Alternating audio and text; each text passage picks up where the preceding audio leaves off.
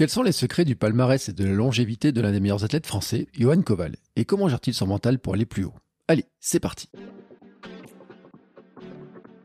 Bonjour, bonjour mes champions et mes champions, c'est Bertrand, j'espère que vous avez la forme à patate, l'énergie, que tout va bien pour vous. Bienvenue dans Kilomètre 42, le podcast dans lequel nous parlons de course à pied, de sport et surtout de mouvement, d'un mode de vie plus sain pour lutter contre la sédentarité, bouger, prendre confiance en nous, bien vieillir et devenir des vieillards galopants. Si vous découvrez ou découvrez le podcast, il y a quelques années, j'étais un gros hamster obèse de plus de 105 kilos. Après un équilibrage alimentaire et la reprise du sport, j'ai perdu 27 kilos, je me suis lancé dans des défi de corps à marathon. Vous avez raconté tout ça dans la première saison du podcast. Maintenant, mon ambition est de devenir champion du monde de mon monde et de vous aider à en faire de même en vous lançant vos propres défis.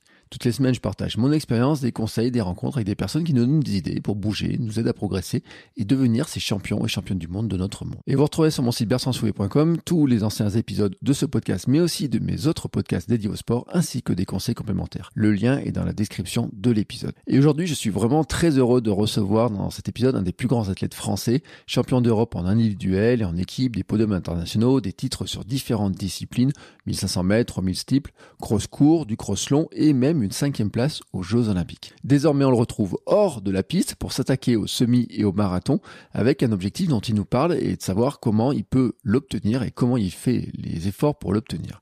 Il revenait justement d'un stage au Kenya et nous explique comment ça se déroule et pourquoi il y va chaque année, comment se passent les stages et comment finalement euh, ben, euh, on s'entraîne au Kenya, comment lui il gère ça, nous en parler de sa carrière, des moments clés de sa carrière, comment il a contre-performé en arrivant sur des compétitions en ayant plus la peur de perdre que l'envie de gagner, sa jeunesse en addiction aux jeux vidéo, le virage de l'armée, de la gendarmerie, des Jeux Olympiques passés et de comment il compte se qualifier pour les prochains. Johan Koval est très très franc, très lucide sur son niveau actuel, son échec sur son premier marathon, il nous parle de ses revenus, de la gestion de sa carrière, oui oui, il donne même les chiffres, hein, combien il prend pour aller courir sur un meeting, euh, comment euh, il gagne euh, sa vie finalement, comment il gère hein, sa, sa vie. Vous allez aussi découvrir à quel point il a mis en place tout un tas d'ingrédients tournés vers la performance pour être capable de durer sans blessure en limitant au maximum les blessures, parce que malheureusement il y a des blessures qui l'ont empêché de participer à certaines compétitions. Et puis nous avons aussi parlé du mental, de la place du mental et comment il a rapidement compris la place du mental. Nous avons parlé d'un souvenir d'adolescent important, par exemple, qui lui a donné envie de faire carrière, euh, la carrière qu'il a fait. Nous avons aussi parlé de sophrologie et nous avons aussi parlé de la dépolarisation qu'il fait avec Pierre David, de la vision qu'il a ainsi des adversaires, de comment il s'en sert pour aller plus haut, de l'ambiance dans la chambre d'appel avant les courses, comment il a appris à gérer ça et à quel point il est dans son monde à lui. Et justement, avant de vous laisser avec mes discussions avec Johan, je remercie Pierre David et l'Académie de la haute performance pour avoir rendu possible cet épisode. Vous aviez adoré l'épisode sur la préparation mentale gagnante et la dépolarisation avec Pierre David, dont je vous rappelle état d'esprit, hein, l'important n'est pas ce que vous faites mais qui vous devenez. Et nous avons décidé d'aller plus loin en vous proposant des épisodes avec des athlètes qui ont propulsé leur carrière grâce à la dépolarisation. Une manière de rendre les choses aussi plus concrètes. L'Académie de la haute performance accompagne des athlètes de tout niveau à se libérer de la peur d'échouer, du regard des autres et gagner en confiance avec une méthode unique, la dépolarisation. Le but est de libérer votre potentiel bridé et de faire exploser vos blocages et vos plafonds de verre. Si vous souhaitez découvrir le programme de l'Académie, vous trouverez un lien dans la description de cet épisode. Et maintenant, il est temps de vous laisser mes discussions avec Johan Koval. Allez, c'est parti. Bonjour Johan. Bonjour. Comment vas-tu? Ça va, fraîchement, euh, rentré en France, euh, tout va bien. Tu, euh, tu reviens d'où? Alors, On va commencer par ça, parce que tu dis rentrer en France, ma curiosité me, me dit, tiens, tu arrives d'où? euh, J'étais en stage au Kenya, je suis retourné un peu plus de trois semaines au Kenya, avec un bon 25-26 degrés quotidien et un bel ensoleillement. Et là, je, je suis fraîchement arrivé sur Paris pour courir le semi-marathon de Paris. Et euh, il fait 0 degré.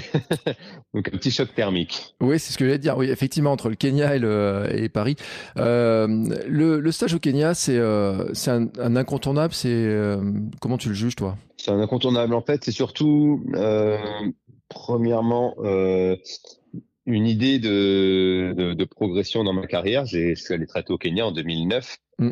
quand j'ai fait mes premiers championnats du monde senior, je me suis demandé par où fallait passer pour, pour potentiellement rivaliser avec les meilleurs. Et j'ai regardé que les coureurs des hauts plateaux euh, étaient, euh, étaient au Kenya et majoritairement euh, aux avant-postes des compétitions. Donc euh, Kenya, Éthiopie, c'est les deux destinations un peu phares pour le demi-fond. Et suite à ça, j'ai, enfin, une accumulation de plusieurs choses. Il y a eu le reportage de l'intérieur sport sur Bob Tari, ouais. qui était en immersion avec lui au Kenya. Et là, directement, ça m'a donné envie de partir là-bas. Et donc j'ai j'ai pris, euh, j'ai pris un premier billet d'avion et puis depuis, j'y suis retourné depuis 2009. J'y suis retourné 17 ou 18 fois, je crois. Donc, euh, donc c'est un incontournable parce que le Kenya, c'est des groupes d'entraînement de très haut niveau, de tout niveau même, mmh. accessibles. Euh, Aujourd'hui, il y a de plus en plus de marques qui sont implantées au Kenya, mais ça reste des routes qui sont qui sont disponibles, donc tu peux aller t'entraîner avec n'importe qui. Tu à 2400 mètres d'altitude, tu as du monde à toute heure de la journée, tu as des parcours euh, très exigeants. Du coup, toutes ces conditions font que c'est un pays voilà qui me qui me plaît beaucoup, qui m'attire beaucoup. Mais c'est pour ça que j'y retourne d'année en année. Et puis c'est une énorme école d'humilité aussi parce que les grands champions bah, sont dans ces groupes-là, euh, comme les autres sportifs. Ils sont tous logés à la même enseigne. Et t'as beau être champion du monde, champion olympique, bah, tu restes, euh, tu restes très simple, très humble. Et pour moi, c'est quelque chose que j'apprécie énormément. Donc euh, voilà, en gros, euh, en quelques descriptions, pourquoi je vais au Kenya, depuis combien de temps et pourquoi j'y retourne si régulièrement. Il y a des, il y a des, ça, se passe comment un stage au Kenya? Enfin, tu, c'est, ça s'organise comment l'entraînement sur sur un stage comme ça?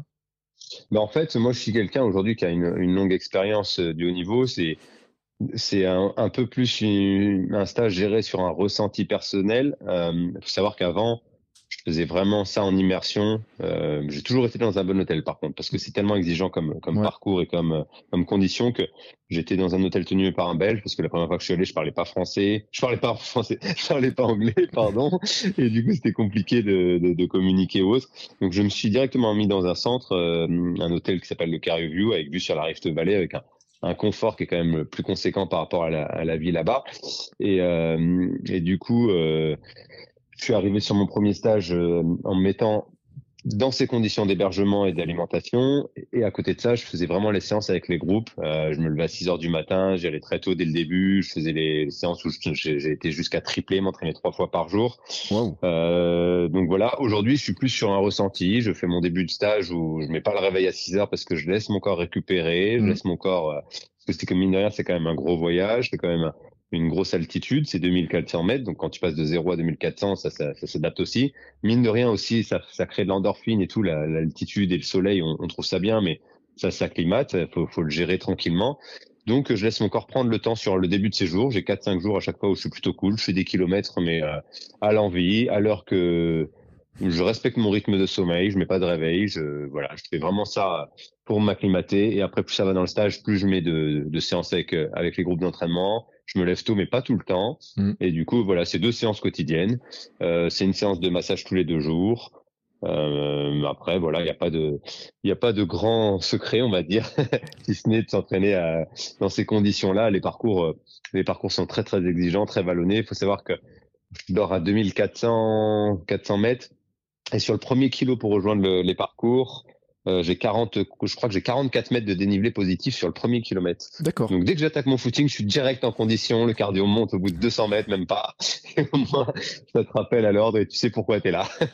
le, le, moi, j'ai, alors j'ai vu des reportages effectivement sur les, on les voit s'entraîner, etc. Il y, y, a une répartition entre la piste, euh, courir, euh, enfin, j'allais dire, euh, je sais pas si on peut appeler ça fartlek ou des sorties sur les chemins, les routes, les terres. Je sais pas comment ça, ça se présente. Des répartitions, en fait elle se fait naturellement la répartition. Tout le mm. monde part ensemble. Comme je te disais, un champion va, va, partir. Euh, va partir avec tout le groupe. Bah, c'est très simple. Euh, pour te donner un exemple, mardi, je mm. fais mon dernier fartlek que j'adapte avec mon entraîneur et Christelle Donné qui maintenant aussi coordonne mes, mes programmes. Euh, on calcule, on prépare, on prévoit de faire 20 fois une une, qui est la séance traditionnelle là-bas, ouvert à tous. Et sur le footing d'échauffement, je m'échauffe avec plusieurs coureurs qui se greffent à nous parce qu'on part d'Iten et et petit à petit, tu vois de plus en plus de monde qui arrive et on finit sur un, un départ de séance à 80, 100 coureurs. Et là, je discute avec un, un, sportif et je lui dis, bah, toi, tu fais quoi et tout? Bah, il, est tout, tout timide et tout. Il échange gentiment. Et là, il me dit, bah, écoute, je cours un petit peu, euh, etc. Et je dis, bah, dis-moi tes pertes. Et là, il faisait 2h07 sur marathon. Donc, c'était pas n'importe qui non plus. Et euh, il était avec le fartlek, avec des gens qui, qui faisaient ça en, ben, il y avait par exemple d'autres Français qui étaient là, euh, qui étaient là pour le plaisir en stage au Kenya, qui étaient euh, dans ce fartlek là, qui mm. étaient là à l'échauffement avec le groupe. Et, et, voilà, ça donne une idée. Tu as des gens en 2h07, voire moins, et d'autres d'autres sportifs euh, de haut niveau, d'autres intermédiaires, et tout le monde part ensemble. Donc, et la sélection, bah, se fait pendant l'effort après. Hein. pendant l'effort, ça, ça, ça se, ça s'allonge gentiment, on va dire le fartlek. Et puis tu as des écarts qui se créent. Et puis voilà. Mais sinon, tout le monde est logé à la même enseigne. Je te dis, il y a vraiment pas de, pas de, mm. pas d'élite en particulier. Il y, a, des groupes euh, par marque qui sont en train de se créer, qui sont un peu plus entre guillemets fermés, mais euh, je veux dire, si tu es européen et que tu vas là-bas et que tu demandes juste à te greffer à une séance ou autre, tu vois, je suis aujourd'hui avec des Decathlon qui prennent. Euh, si je demande d'aller faire une séance avec le groupe Adidas, en aucun cas ils me diront non, machin. Mm. Et, une, ça reste du sport avant toute chose, même si il y, a, y, a, un business qui a été qui est entré en jeu aujourd'hui. tout reste accessible et, et ça c'est c'est quelque chose de très grand. Ouais. Mm. Tu, peux faire un footing avec avec euh... il y a que Kipchoge moi que j'ai pas vu pour le coup parce qu'il s'entraîne à, à, à Eldoret c'est le seul athlète que j'ai pas vu dans ma carrière mais sinon j'ai vu quasiment tout le monde s'entraîner. Et encore euh, encore euh, récemment bon il, il court plus mais il y a Shaheen qui vient souvent à l'hôtel où je suis. Enfin tu, tu croises vraiment beaucoup beaucoup de monde. David Rudisha tous les tous les champions. Ismaël Kombic j'ai posté un post avec lui une photo j'ai fait le footing avec mm. lui. Il a fait 3,34 en salle 3,33 en plein air une 45 euh, au 800 mètres. Donc pareil un international kényan et ils sont très simples et donc euh, vraiment une accessibilité et ce vraiment pour tout niveau. Ouais. Euh, C'est-à-dire qu'en fait, euh, quelqu'un qui euh, qui dit je vais me payer un stage comme ça au Kenya pour progresser, pour apprendre des choses et tout comme ça, il peut tomber en fait dans un groupe. Alors il, il aura du mal à suivre parce que moi tu mets un coureur de 2h07 en face, c'est sûr que je peux pas suivre. Mais tu peux tomber en fait sur des champions comme ça, des, des, des internationaux qui s'entraînent comme ça avec les groupes en fait. Mais oui, carrément, carrément, c'est largement accessible. Encore une fois, pour une petite anecdote, euh, un, un, entraînement que je prévois de faire avec Julien Vanders, une séance de côte. Il y a, je sais plus si c'est un athlète roumain ou, ou, je sais plus qui se demande, qui nous demande si on peut, s'il peut se greffer avec nous. Je dis oui, mais il n'y a pas de souci, avec plaisir. Et Julien dit oui pour qu'on rejoigne son groupe aussi et qu'on s'intègre nous dans son groupe. Mmh. Et, euh, et, voilà, ce, ce sportif-là est venu avec nous. Et pour l'anecdote, bah après, on, pour ceux qui connaissent Julien, il s'échauffe à une bonne allure. Et on a fait 10 kills d'échauffement avant les côtes à 4-0. Et ce sportif n'avait pas le niveau, malheureusement, de faire les 4-0. Il était quand même convié dans le groupe. Il, a, il était au courant de, de la séance et de l'intensité. Mais, euh, mais voilà, il a pu venir avec nous. Et pour le coup, le pauvre, il a fait que le footing, il a pas fait les côtes parce qu'il était déjà en, en, seuil pour, euh, pour la séance. Mais, euh, mais voilà, encore une fois, ça montre l'état d'esprit. Ça montre l'état d'esprit et, et ça, c'est quelque chose de chouette. Tiens, tu viens de me dire, euh, vous faites un échauffement en 4-0, en 4-0, c'est ça? Non, pas moi. Hein. C'est ah. Julien qui fait ça. Et du coup, quand je me mets en immersion avec certains, certains groupes, ben, je t'adapte à, à, leur style d'entraînement et de préparation. Moi, je suis quelqu'un de très ouvert sur l'entraînement.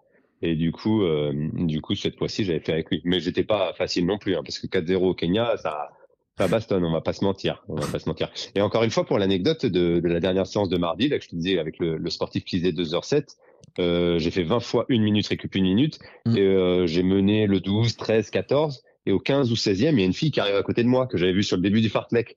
Wow. J'avais vu sur le début, je me suis dit, elle tiendra jamais, tout ça. Et au 15, 16e, elle arrive à côté. Et là, je me suis dit, ah, ça, je vais pas me faire de passer devant par une fille. Mais bon, encore une fois, là, c'est une fille qui devait avoir 31, voire moins, 10 km.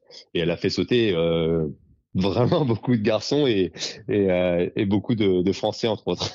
ouais, rappelons que tu vois, au 10 km, tu vois quoi, 28 euh... euh? Mon record, c'est 28-40.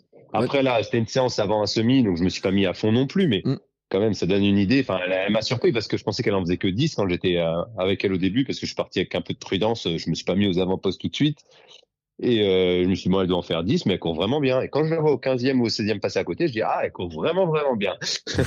après, après elle, là où elle joue un petit peu, c'est que les, les, les récup, elles sont vraiment lentes avec les groupes ici. Ils font l'intensité rapide, la récup vraiment lente. Et elle faisait des récup un peu plus modérées. Elle travaillait un peu différemment. Du coup, ça la permettait de recoller au groupe mais quand même, faut quand même être capable d'enchaîner un récup rapide sur un fractionné rapide. Donc non, c'est voilà du du tout du tout niveau et voilà une fille en 31 au 10 km, je pense, voire moins. Euh, c'est quoi que t'appelles d'ailleurs? Tiens, ça intéressait beaucoup de gens. Une récup lente en fait, euh, parce que c'est à quelle allure les, euh, les, les, la séance là de euh, une une?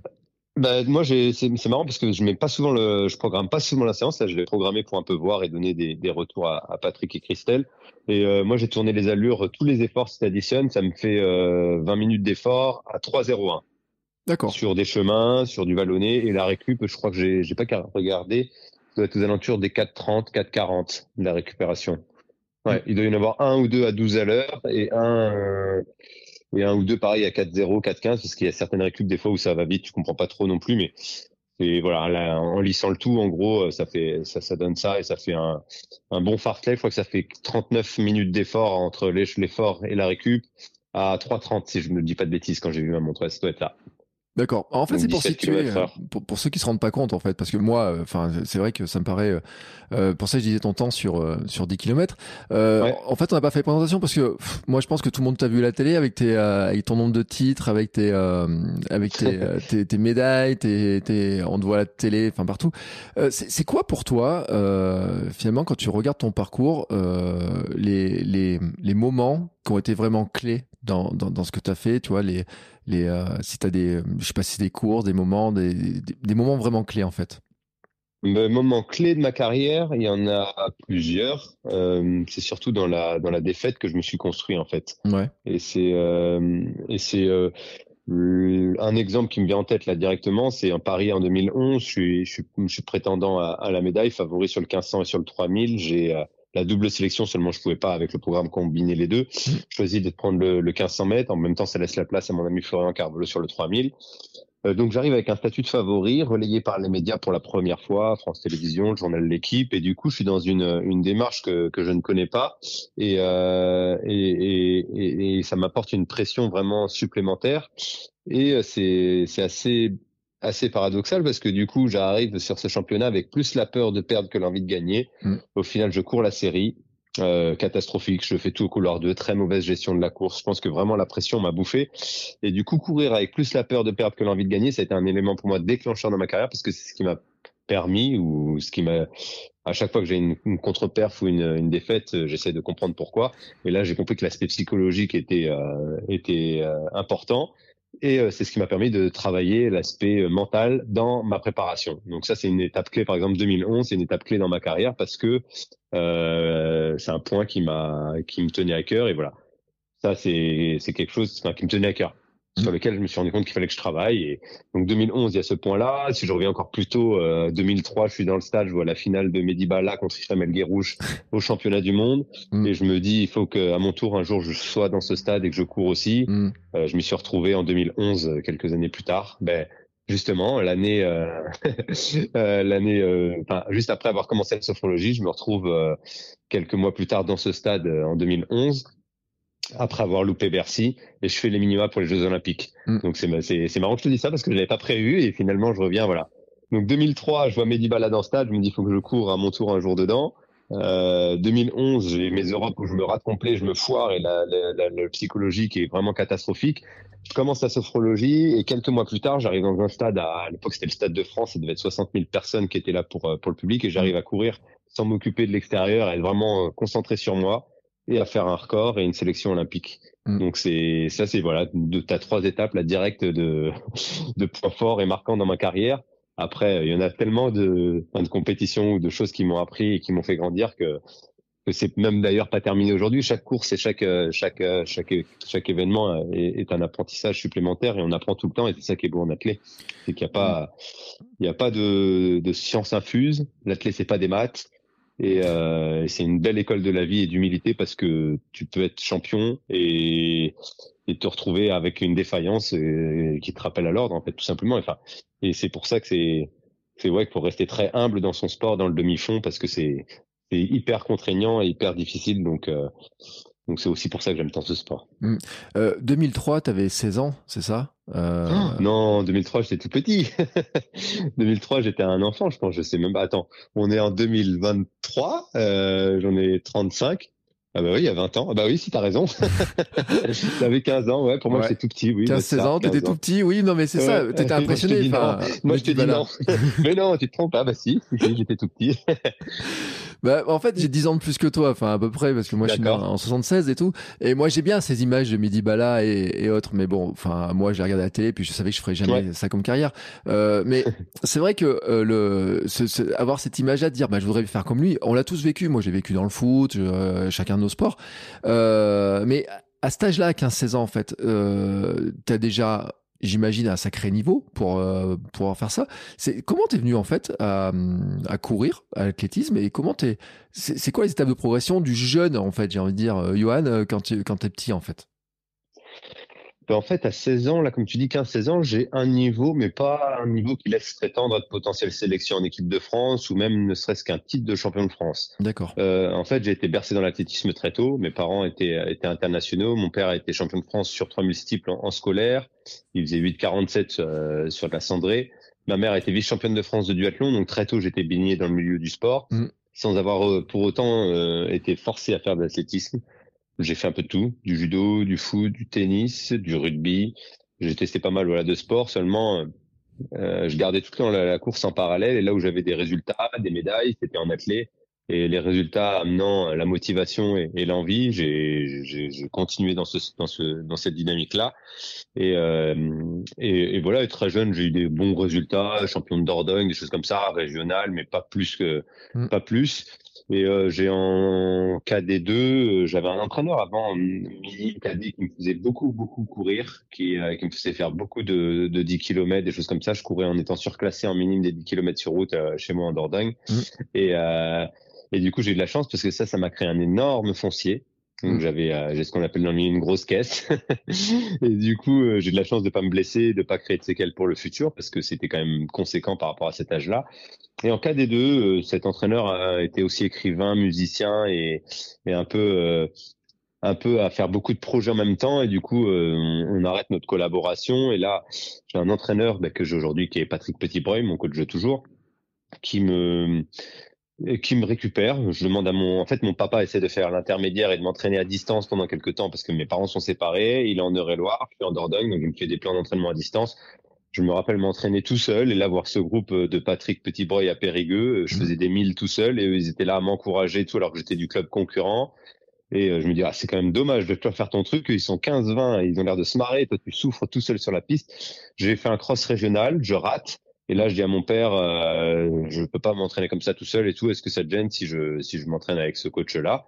Et mon père a pris contact avec euh, avec Patrick et ça s'est fait euh, assez naturellement parce que il me voyait courir, donc lui en aucun cas il était euh, histoire de club, de machin, mm. c'est pas du tout son état d'esprit. Il m'a dit oui, oui directement, mais tu fais euh, deux, deux semaines, euh, deux semaines, deux mois de repos complet. Ouais. Parce qu'il savait, euh, il me voyait courir au canal avec mon ancien coach et voir les, les séances que j'enchaînais assez longues et, et tous les dix bandes que j'ai pu faire et tout. Donc il m'a dit tu fais deux mois de, de repos complet et puis tu viens t'entraîner avec moi. J'ai commencé avec lui à subir tous les footings, toutes les séances avec le groupe, mais j'ai jamais abandonné, j'ai jamais réduit une séance, j'ai jamais sauté à l'entraînement. Et euh, c'est énorme parce que j'ai ma première année du coup avec ce groupe-là. Je fais 8,58 aux départementaux, je me qualifie aux régionaux, je fais 8,38, je crois quelque chose comme ça. Je me qualifie aux interrégionaux, je fais 8,18. Mm. Et du coup, ça m'ouvre la porte des championnats de France, euh, mes premiers championnats de France en KD. Je suis KD2. Et euh, j'arrive au championnat de France dernier temps désengagé. Je crois que je termine 13e en 8,58. Donc déjà, je passe de 9,58 ou 9,48 en 8,58. Donc je gagne quasiment 50 à une minute mm. En l'espace de quelques mois. Donc déjà, ça a été ça euh, sympa et ça faisait plaisir, mais bon, rien ne laissait prétendre à, une carrière de haut niveau. Je continue l'entraînement avec Patrick, euh, pareil, il me refait couper derrière, donc je refais ma petite coupure. Euh, après mes, mes, championnats de France, euh, je reprends l'entraînement avec le groupe et là je continue tout mon hiver et tout et il me dit bah tiens on va aller faire un 3000 en salle voir ce qu'il en est et, ce que ça donne et, euh, et, là quelques mois finalement moins d'un an après avoir commencé ma collaboration avec Patrick euh, euh, je fais 8,36 euh, je crois. 8,36 en salle. Donc je regagne 22 secondes et là ça m'ouvre un peu déjà des perspectives sur sur voilà sur du sur du haut niveau et donc été assez assez enrichissant. Donc c'est vrai que ça fait ça a fait un peu un, saut du jour au lendemain sur ma fiche, mais en étant jeune. Et, et ce qui a fait aussi la différence, c'est que je faisais beaucoup beaucoup de kilomètres avant, comme je te l'ai dit, en étant mmh. très jeune. Et avec Patrick, j'ai appris à faire du travail de pied, des séances d'escalier, de la vitesse, des choses que je faisais pas du tout. Donc en gros, j'avais la caisse, j'ai transformé un peu de puissance et d'explosivité, et du coup, euh, et du coup, ça, a concrétisé ça sur sur sur l'année qui a suivi. Et après, ben, on a continué, puis la carrière s'est faite comme elle est aujourd'hui. Euh, c'est euh, quand, tu regardes finalement ce, ces essais de sport que tu as pu faire. Moi, j'ai beaucoup de mal à croire que tu pouvais jouer au rugby, mais hein, c'est parce que t'as, t'as, t'es, tu, tu jouais quel poste au rugby? Voilà, je me, de me dire le poste, je sais pas, mais je sais qu'on me donnait le ballon, on disait cours, un peu Forest, tu vois. C'est ça. Non, mais c'est ça, parce que j'imagine très bien. C'est-à-dire que tu étais plutôt aux ailes ou à l'arrière, on donne le ballon, tu dis, allez, tu cours. Ouais, euh, voilà, c'est ça. Ouais. j'ai bien l'image parce qu'au foot aussi, euh, quand, dans mon club d'athlètes, j'avais plein de gars qui venaient du foot et euh, quand je leur demandais quel poste ils jouaient, ils disent, bah, on balançait le ballon, je courais. En général, c'est des attaquants. Mais en rugby, c'est pareil, c'est la même chose. parce que je me disais, mais, mais quel poste tu peux jouer au rugby? Bon, bref, c'était un petit peu la, la, parenthèse. Euh, sur le sur cette sur cette progression là, euh, il y a un moment, enfin. Quand on est jeune, enfin, je sais pas, tu peux pas imaginer, tu vas faire ça d'une carrière. À quel moment tu, tu te dis ça peut faire une carrière ou en fait tu t'en rends pas compte et, euh, et tu te retrouves propulsé sur des, des, des, courses de plus en plus grandes? En fait, euh, c'est la continuité. Dans l'année qui a suivi l'entraînement, donc je fais mmh. les, le 8-36 en salle, même pas l'espace de quelques mois plus tard, je fais mes premiers championnats de France de cross aussi parce que j'avais jamais été sélectionné avant. Et là, euh, encore une fois, pour l'anecdote, il y a mon père qui vient avec mon entraîneur. On est dans la voiture ensemble. Je suis enrhumé la veille euh, de la course. Le jour même, pareil, le nez un peu pris et tout. Ils mettent du Vic sous le nez, euh, sur les bronches et tout. Et, et le coach dit avec avec mon père, là, il se, il se concerte et tout. Il dit bon, c'était premier France. fais un top 50. On va viser un top 50. Ça sera vraiment bien. Et, et voilà, on va se satisfaire de ça. Faut pas être, faut pas négliger le cross et, le, le haut niveau que ça peut, ça peut avoir. Et, et voilà, c'était à à rouler Saint-Estèphe, si je dis pas de bêtises, à côté d'Angoulême. Et du coup, je pars, je laisse partir un groupe d'une dizaine de coureurs devant, et puis nous, on est le groupe de poursuivants derrière. Et euh, je me sens vraiment bien, et finalement, je me mets à la tête de ce groupe, et là, euh, sans avoir l'impression de relancer, parce que j'ai revu des vidéos, des images récemment, je, je, vais attaquer en fait et je vais aller chercher ce groupe tout seul devant et je prendre les morts un par un mm. jusqu'à terminer sixième de la course, quatrième français, parce qu'il y avait deux, deux étrangers, mm. et avoir ma sélection pour les championnats du monde junior de cross. Donc là, ça a été une, une belle surprise mm. parce que euh, parce que voilà, c'était euh, c'était quand même pas rien. Et du coup, on est en, en 2005 et, euh, et, et du coup, je me qualifie pour les championnats du monde de cross. Et là, euh, là, il y a, y a une chose qui se, qui se passe, c'est que je suis en apprentissage d'ébénisterie pendant cette période-là, mmh. parce que j'étais pas très studieux. Et là, pour aller à ces mondes de cross, mon patron me dit ah c'est super, c'est trop bien et tout, mais bon, c'est un patron qui me paye et tout. Il me dit sauf que là t'as pas de congé, euh, moi je peux pas te donner de congé. Ouais. Et du coup, j'ai dû prendre des congés sans solde pour aller faire ces mondiaux. Et mmh. euh, ça a été quelque chose d'assez marquant dans ma carrière parce que je me suis dit mince, si je veux quand même, enfin, dans ma carrière, c'était le début, hein. Ouais. Mais là, je fais, je fais mes mondes, ça se passe bien, etc. Mais je me dis quand même si je veux être dans le haut niveau là, c'est c'est pas évident parce que je, je fais des heures de travail, je travaillais toute la journée en apprentissage et je débauchais, j'allais direct à l'entraînement.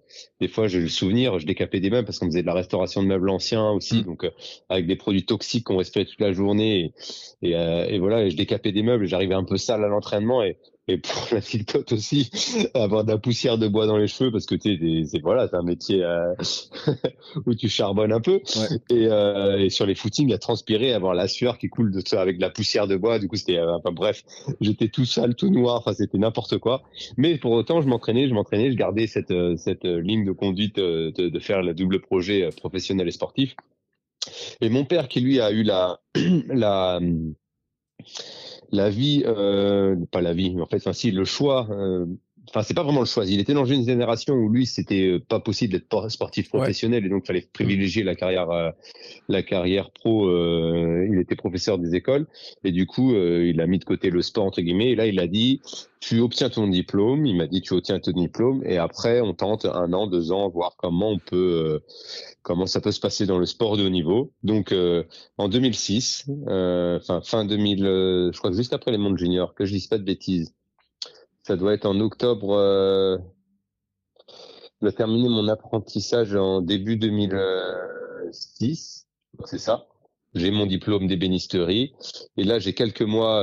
je dis j'ai un an, mais en fait j'ai pas un an. J'ai quelques mois de, de, de, chômage où mon père me m'aide financièrement parlant. Mmh pour euh, tenter de, performer. Et pendant ce mois-là, je me qualifie au monde junior de piste en 2006. C'était en Chine. Et euh, sauf que pendant les mois où, je me prépare, euh, mon mon coach voit que je pars un peu dans tous les sens. Je me, je me suis mis à jouer aux jeux vidéo. Ah. Et j'étais euh, j'étais entre guillemets pro gamer parce qu'il n'y avait pas le statut à l'époque. Mm. Je me couchais à 4-5 heures du matin, je me levais à 14 heures, j'allais m'entraîner à 14-15 heures.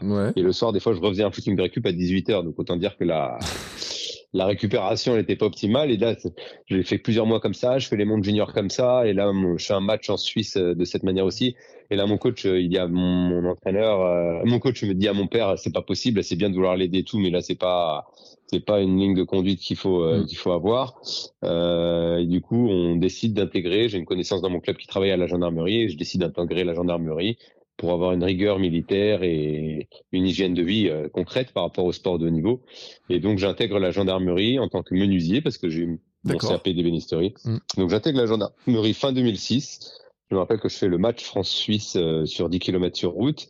Euh, juste après, je pars faire mes classes que j'ai mm. pas, que j'ai utilisé, que j'ai que j'ai euh, comment dire que j'ai faite comme tout le monde. En fait, c'était six semaines de classe mhm. et j'ai pas utilisé mon statut de sportif de niveau pour avoir que trois jours de classe. Ah ouais?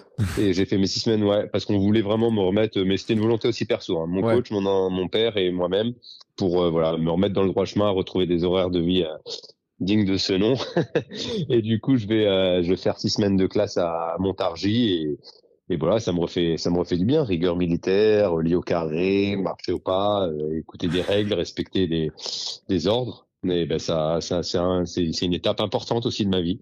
Et mm. du coup, après, j'intègre la gendarmerie à Saint-Astier après ces six semaines. C'est juste à 20 minutes de Périgueux, même pas un quart d'heure. Et du coup, là, c'est le début de l'enclenchement de la carrière de sportif de haut niveau parce que j'ai eu cinq ans, c'était des contrats d'un an renouvelables tous les ans. Mm. J'ai eu cinq ans de contrat où j'ai eu trois chefs de corps, donc c'est trois chefs qui, qui dirigent l'unité où j'étais, et c'était à leur bon vouloir. C'était trois chefs de corps, ont été exceptionnels. Euh, mhm. Je les en remercie parce que sans eux, je serais pas là aujourd'hui. Et chacun, tour après tour, une fois qu'ils ont récupéré leur poste, ils m'ont euh, ils m'ont octroyé un détachement supplémentaire. Le premier, c'était une un 2 heures le lundi et 2 heures le vendredi. Donc, je commençais à 10 heures au lieu de commencer à, à, 8 heures. Le deuxième, c'était, euh, il m'a rajouté quelques jours comme ça et où je commençais plus, plus tard euh, tous les jours. Je commençais à 10 heures. Comme ça, je mmh. pouvais m'entraîner le matin avant d'aller au travail. Et le troisième, il a, il a, il a rajouté au début euh, le fait de pouvoir m'entraîner l'après-midi pendant mes heures de travail, vu que mmh. des fois je faisais de la muscu, des choses comme ça, qu'il y avait une muscu au centre où j'étais. Et à la fin, là, carrément, la dernière année, ce troisième là, il m'a dit, écoute, je vois que tu peux tu peux faire les jeux, tu peux faire du très haut niveau et tout. Euh, moi, je te propose ta dernière année, je te la détache à 100% et tu es libre de t'entraîner et de, et de tenter l'aventure. Et du coup, il m'a détaché à 100%. Et c'est voilà, dans tout ça, j'ai eu toutes ces sélections. Chaque année, j'avais des sélections et, ça a progressé. Et puis, ce chef de corps là m'a détaché à 100%. Ça, c'était un, un, vrai plus. Et puis, ça a été visible parce que je communiquais, j'essayais de communiquer à chaque fois dans les médias sur la gendarmerie. Mm. Ça a été vu par un personnel de l'armée de terre. La gendarmerie pouvait pas me garder parce qu'il fallait que je fasse 8 à 10 mois de classe après. Donc là, c'était impossible de les compresser et de, de les d'échapper à ça. Du coup, j'ai quelqu'un qui m'a recruté à l'armée de terre en me proposant un détachement direct de 6 ans. Donc ça, c'était pareil aussi quelque chose de, de fort. Et, euh, et donc j'ai fait 50 GAV, je suis muté à l'armée de terre avec un contrat de 6 ans détaché.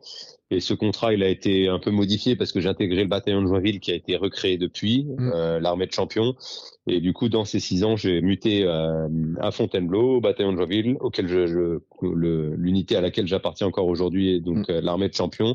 Et là, pour l'anecdote, bah, du coup, ça fait, ça fera 17 ans en octobre que je suis maintenant entre la gendarmerie et l'armée détachée, qui, qui m'ont permis d'avoir ben, ma solde financière avec ma sécurité tous les mois, ce qui est très important, avec l'hygiène euh, de vie que tu as pu apporter dans les débuts, même si après j'étais détaché à plein temps, j'ai eu 5 ans, enfin 4 ans où j'étais euh, à faire des gardes de 24 heures euh, au poste de police, à travailler comme tout le monde, comme je dis, à respecter la rigueur militaire. Donc je sais ce que c'est que travailler et, euh, et d'avoir cette chance-là et aujourd'hui d'être d'être l'homme que je suis avec ces valeurs qui ont été un, un, peu éduquées par toutes ces toutes ces étapes de vie qui ont été marquante pour moi et, importante pour avoir cette carrière qui est la mienne. C'est quand même, euh, enfin, t'es jeune au, à un moment donné quand tu dis faut que je me reprenne en main là. Euh, tu dis je vais faire mes classes, euh, y a ça, ça, déconne. Bon, tu tu parles du jeu vidéo et tout. C'est c'est quand même une une prise de conscience de dire là il y a il, il, faut vraiment que, que je remette les choses dans le bon ordre. Et, euh, alors, ce qui est marrant, c'est qu'en fait, on entendait souvent les anciens dire que l'armée permettait ça, justement, les classes, le service militaire, etc. combien j'ai entendu d'anciens dire, ouais, mais depuis que les jeunes, ils font plus l'armée, ils savent plus faire leur lit, ah ils, ont plus ce truc-là, etc. Il y, a tout le débat, en, plus, en ce moment, sur le service euh, national qu'on voudrait remettre de différentes formes. Mais c'est, enfin, c'est vrai que moi, j'ai tout fait pour échapper à l'armée. Hein, je te le dis, hein, je, je suis pas anti-militaire.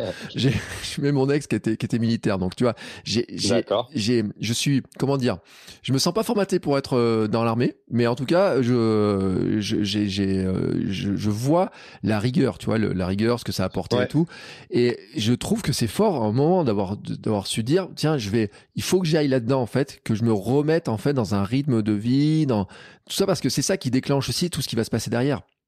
Ouais, mais je pense qu'on peut être vraiment anti-militaire ou autre aussi pour ceux qui sont vraiment dans l'extrême. Je peux le comprendre parfaitement. Mais pour moi, les, c'était, je crois que c'était six, six mois avant le service mmh. militaire obligatoire. Ah, moi, c'était à 10 à mon époque. Ouais, mais y voilà, mais je sais plus, mais il n'y a pas forcément besoin d'autant, mmh. mais ne serait-ce que deux ou trois mois pour tous, franchement, ça ferait un vrai bien, qu'on soit pour ou contre l'armée parce que euh, voilà, il y en a qui manquent d'éducation, qui manquent cruellement de, de, de lignes de conduite et de, et de code dans la vie, et ça pourrait faire du bien, même si aujourd'hui c'est plus l'armée comme avant où on a, on a le droit de, Enfin voilà, les... il y a beaucoup beaucoup de restrictions. Hein. On peut plus faire faire des pompes à tout le monde à tout va, enfin, des choses ah comme ça. C'est ah. ça c'est beaucoup plus. Enfin, ça s'est adouci. Enfin, c'est aussi t'as le droit, mais c'est quand même bien adouci. C'est quand même pas. Euh... Aujourd'hui, les droits de l'homme, ils sont un peu partout. Hein. Et non, non, ça c'est ça c'est bien adouci. Je, quand je dis ça, je critique pas l'armée du tout, bien au contraire. Mais euh, euh moi, je pense que ça sera un, vrai plus mm. pour quel que soit euh, le projet de vie euh, pour tous voilà, montrer ce que c'est. C'est sur deux ou trois mois de vie, ça changerait pas grand chose dans le mauvais sens, mais ça peut apporter beaucoup de choses dans le bon sens. Mm. Ça, c'est sûr. Deux mois, franchement, même si on fait trois mois mm. chacun, c'est pas, c'est pas les douze semaines qui vont, euh, mm. qui vont, euh, qui vont nous, nous marquer, euh, si ce n'est dans le bon sens. En plus, tu crées des liens de cohésion parce que quand tu es dans des moments que tu peux croire difficiles et avec d'autres, d'autres hommes et femmes de ton âge, c'est là où tu fais des rencontres t'oublies le portable parce que pour le coup l'armée ben voilà et ça pourrait recréer des liens plutôt que sur les réseaux sociaux comme on a aujourd'hui mm. non moi je suis sûr que ça serait un vrai vrai plus après là c'est un autre débat hein. ouais mais euh, je suis persuadé du ouais, de la la, chose dans le bon sens en tout cas. En tout cas, ce qu'on peut dire, c'est que l'armée, euh, alors au sens large après, euh, mais on pourrait parler euh, gendarmerie, douane pour certains sports, etc. Euh, c'est vraiment un, un, soutien important du sport euh, parce que l'athlétisme c'est pas un sport où tu gagnes des millions, hein, on n'est pas dans le foot. Euh, là, Ça tu l'as dit, ça t'a donné une tranquillité, la solde pendant 17 ans. Tu me dis hein, que tu y es, donc c'est ça. c'est une vraie vision de long terme quoi pour toi. Bah là, je vais, là, je suis retraitable déjà en fin d'année, en fin de contrat en octobre. Là, je suis retraitable, donc mmh. c'est une vraie, un vrai, vrai plus. Pour la petite anecdote, mon l'un de mes premiers contrats, j'avais 6 000 euros par an, donc ça faisait 500 euros par mois. Mmh. J'ai voulu m'acheter une voiture, j'avais signé trois ans, je crois. Mm. C'est plus au début, j'étais tout jeune. J'avais voulu m'acheter une voiture, une Ibiza, une Seat Ibiza jaune que j'ai pu m'acheter d'ailleurs. voilà, c'était le petit kiff euh, du début de vie.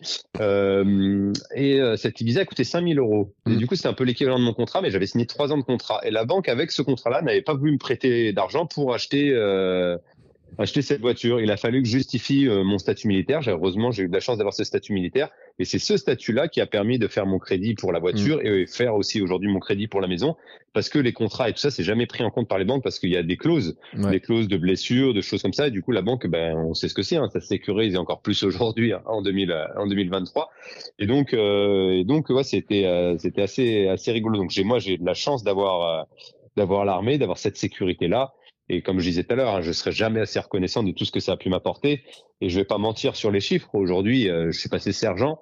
Euh, j'ai une solde de quasiment euh, pas loin de 2000 euros par mois avec cette ancienneté et les grades que j'ai pu acquérir euh, depuis de nombreuses années. Enfin, c'est c'est juste énorme. Moi, c'est ma, ma vie, elle dépend de ça, de cette mm. sécurité de base là. De, enfin, c'est voilà, c'est c'est un, vrai plus. Très honnêtement, c'est un vrai plus. Donc, mm.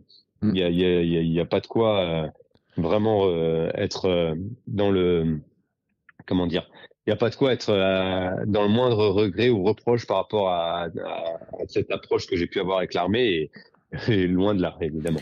Mais surtout que, en fait, c'est vrai que par rapport au sport de haut niveau, ça paraît pas beaucoup quand tu me dis cette solde-là, mais parce qu'on on a les images des, on prend le foot, hein, mais basket ou je sais pas quoi et tout.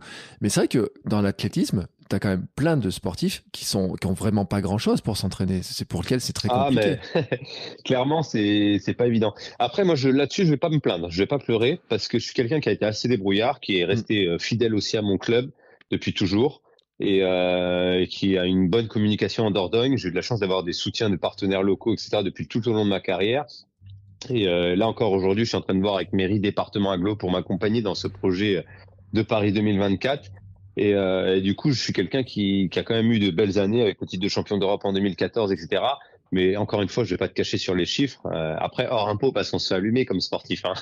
Faut savoir qu'on repaye, euh, c'est une société d'image quand tu as des primes ou autres, mm. et, ou des contrats, tu dois payer 20% de TVA et 27% d'impôt sur tes gains.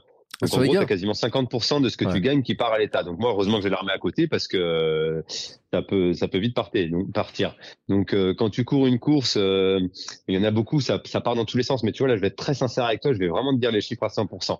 Depuis 2014, j'ai donné, j'ai une ligne de conduite. Tous les organisateurs le savent parce que ça a été dit et communiqué par Dominique Chevalier quand j'ai voulu venir faire West France. Du coup, ça a été rendu public.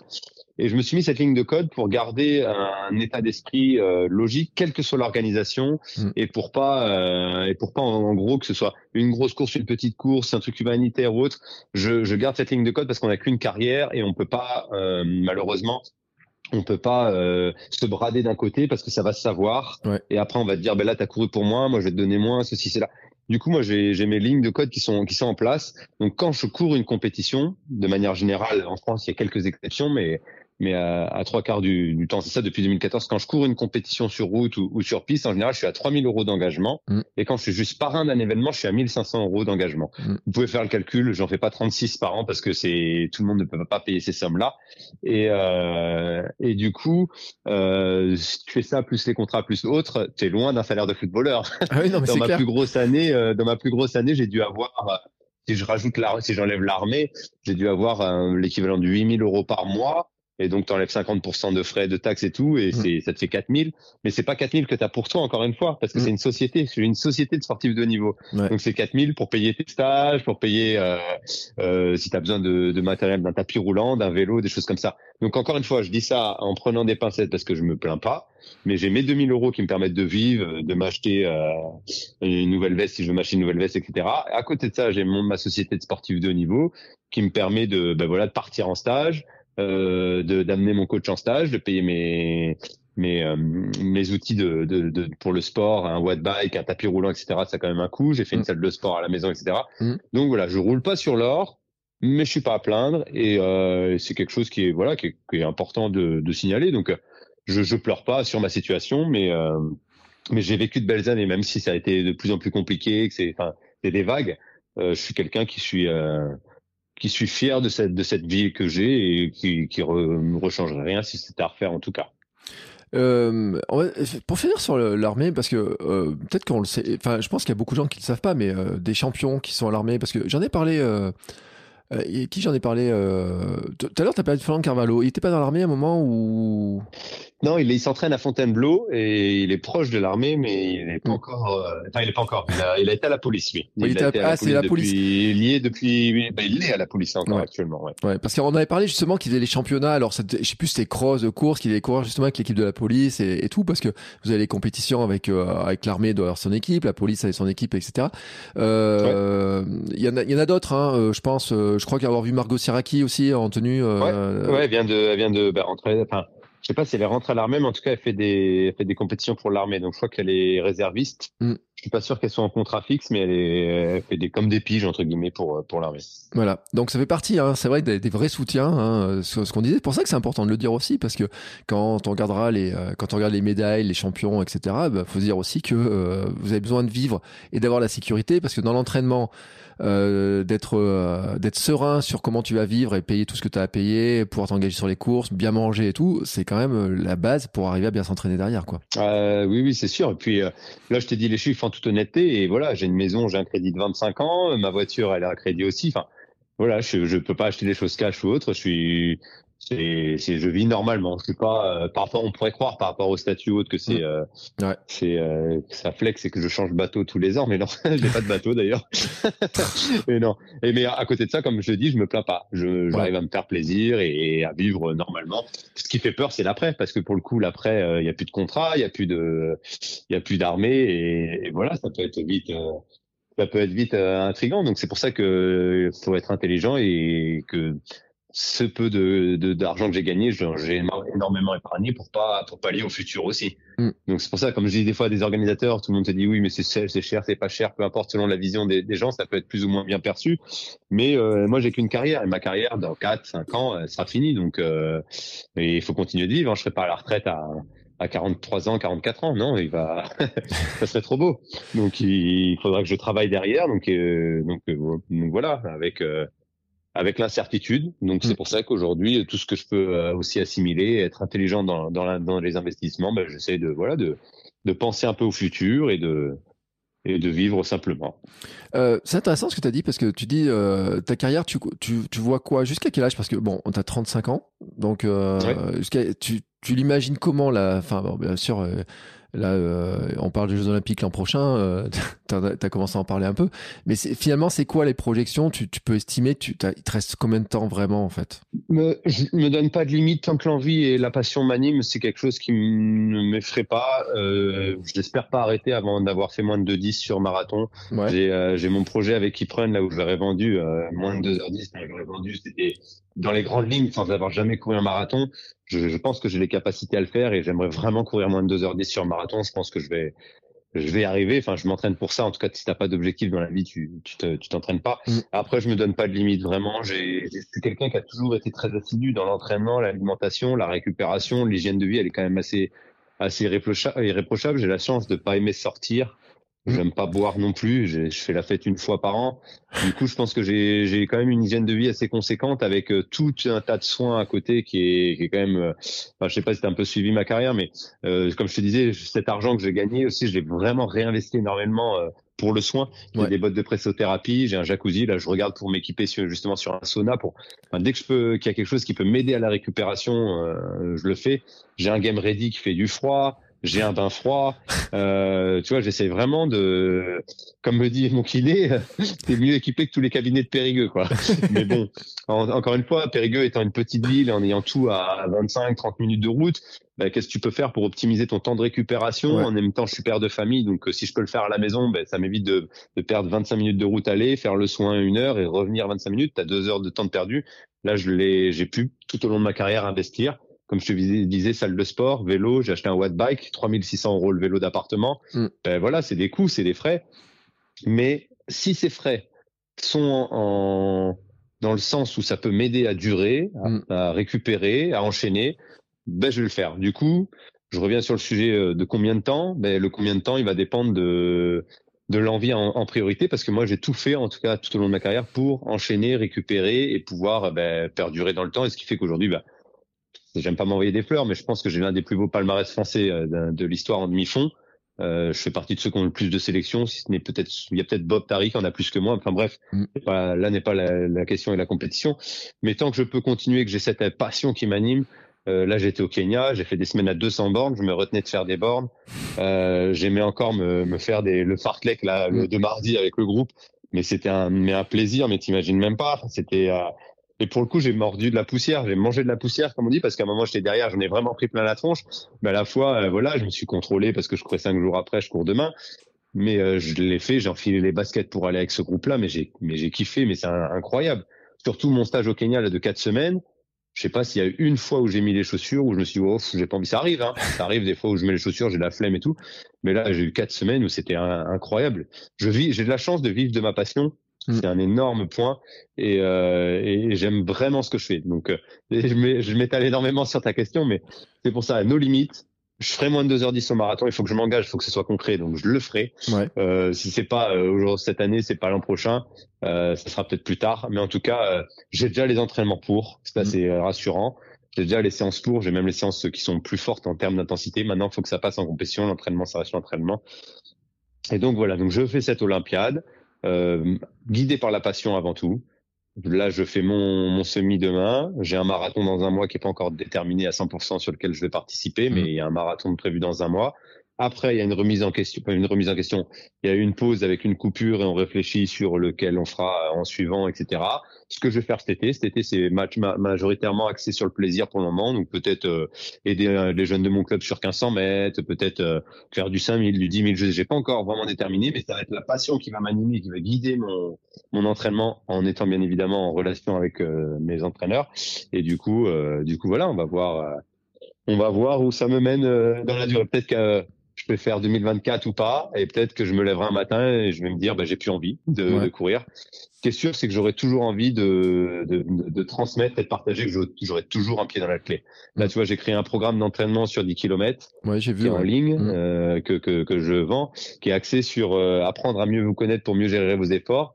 Et j'essaie de transmettre cette passion que j'ai et, que, et de laquelle je travaille depuis plus de 15 ans euh, au tout public et du coup de montrer que quel que soit ton niveau, tu peux, euh, tu peux kiffer, tu peux oublier ta montre, ton GPS et te servir de l'athlète comme un, un antidépresseur euh, que c'est par excellence et, euh, et progresser, progresser en découvrant une nouvelle méthode d'entraînement. Et ça, j'essaye de le transmettre, tu vois, à tout le monde. Et du coup c'est pour ça que je te dis que même si j'ai du jour au lendemain un réveil où je me dis j'ai plus envie de courir et de faire du haut niveau, je pense que je, je continuerai à courir quand même parce que ça c'est ça m'étonnerait que l'envie me se coupe du jour au lendemain, mm. mais au moins j'aurai la transmission et l'envie de partage qui, qui restera et, et des projets de stage et, et de, et de, voilà, de transmission sont c'est déjà un peu dans ma tête, mais je me donne pas de date. Tu vois, je, je fais euh, mon Olympiade et après l'Olympiade, on, on, en, sportif en général, on vit Olympiade par Olympiade, comme les marques. Les marques elles, donnent des Olympiades et après elles revoient les contrats ou pas. Mais voilà, c'est un peu pareil dans ma, dans ma tête. Je vis euh, Olympiade par Olympiade.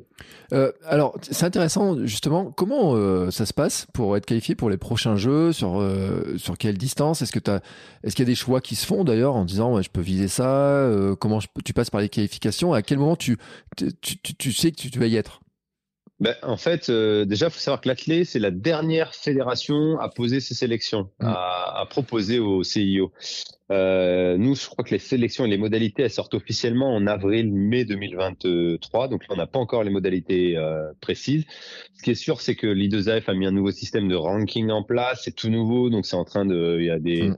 particularités, genre le cross est pris en compte pour le 10 000, le, le 5 000 compte pour le 3 000, le skip compte que pour le skip. Enfin, c'est un peu nouveau, donc on est un peu mm. euh, perdu.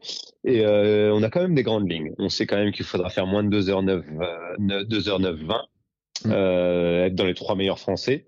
Et du coup, euh, ce avant euh, février 2024, ou je crois avril 2024. Ouais. Donc ça, on attend que la Fédé écrive noir sur blanc euh, leur position par rapport aux modalités I2AF. Et, et voilà, ce qui est sûr, c'est qu'aujourd'hui, et très sincèrement, tu prends le papier des marathoniens français, tu prends le papier de Johan Koval, il y a mm. combien de, de pourcentage de chances que je sois au jeu sur marathon? Je te dirais moins de 20%, si ce n'est 10%. Ouais. Sauf que euh, c'est 20%, c'est 10%, moi c'est ce qui m'anime, tu vois. Là sur le papier, il y a zéro statistique en ma faveur, et encore 10%, je crois que je suis peut-être gentil. 20% c'est énorme. Euh, il n'y a, y a, pas de statistique du tout en ma faveur, mais c'est ce qui m'anime, c'est ce qui me donne envie. Euh, quand je vois Nicolas Navarro courir 2h06, mes dix frères faire 60 au semi-marathon, moi je les envie pas dans le sens où je rage, etc je me dis, euh, ils sont pas plus forts que moi, ils sont peut-être. Enfin, je le tourne dans le bon sens, tu vois. Quand je dis ils sont pas plus forts que moi, ça fait prétentieux de dire euh, ils sont pas plus forts que moi, mais je veux dire, euh, ils l'ont fait, je peux potentiellement le faire, faut y croire, et tu vois, je m'en sers dans le bon sens. C'est une bonne pression et ça me donne envie, tu vois. Comme quand j'étais concurrent avec Carvalho et que il faisait un chrono et que je me dis, mince, ça aussi je peux le faire. Ben, tu vois, on était hyper potes sur la ligne de départ. Euh, mm. Ça n'empêchait pas qu'on joue un petit peu des coudes et tout, mais dans le respect de l'adversité, et que on est encore hyper potes aujourd'hui, et que ça m'a toujours tiré vers le haut, et c'est ça qui m'a qui m'a boosté, tu vois, de matcher contre un gars comme ça, c'était c'était plaisant. Mais là, c'est pareil. J'ai euh, j'ai cette motivation là de voir ces mecs qui performent, qui sont déjà pré présélectionnés potentiellement présélectionnés olympiques, même si, comme je te dis, on n'a pas de règles euh, ou autre encore. Mm. Il y a quand même des, des idées. Mais voilà, tu as un Mourad Amdouni en 2-5, un, un Mehdi qui a déjà fait 2-8, Nicolas Navarro qui a fait 2-6, euh, Hassan Chadi qui a fait 2-8, 2-9, Durand qui a fait 2-9. Sur le papier, il y a déjà 15 mecs limite qui sont euh, qui sont bien meilleurs que moi. Bah, il y en a plus que 15 parce que j'ai fait 2-28 finalement sur le premier. Oui, ce que j'allais dire. Du, coup, euh, du coup, il y en a énormément. Mais pour autant, euh, je lâche pas les bras et encore une fois, c'est ce qui m'anime et qui m'aide à aller faire la semaine que j'ai fait au Kenya mm. et, et avec euh, autant d'envie. Mais pour on verra, on verra. Je te dis chaque chose en son temps. Et, là, je fais euh, mon prochain, mon prochain marathon là en avril. Je sais pas encore lequel, mais avec euh, une énorme motivation, une énorme envie et, et cette fois-ci en contrôlant mon objectif sans trop de prétention chronométrique. C'est vraiment finir le marathon de la bonne manière.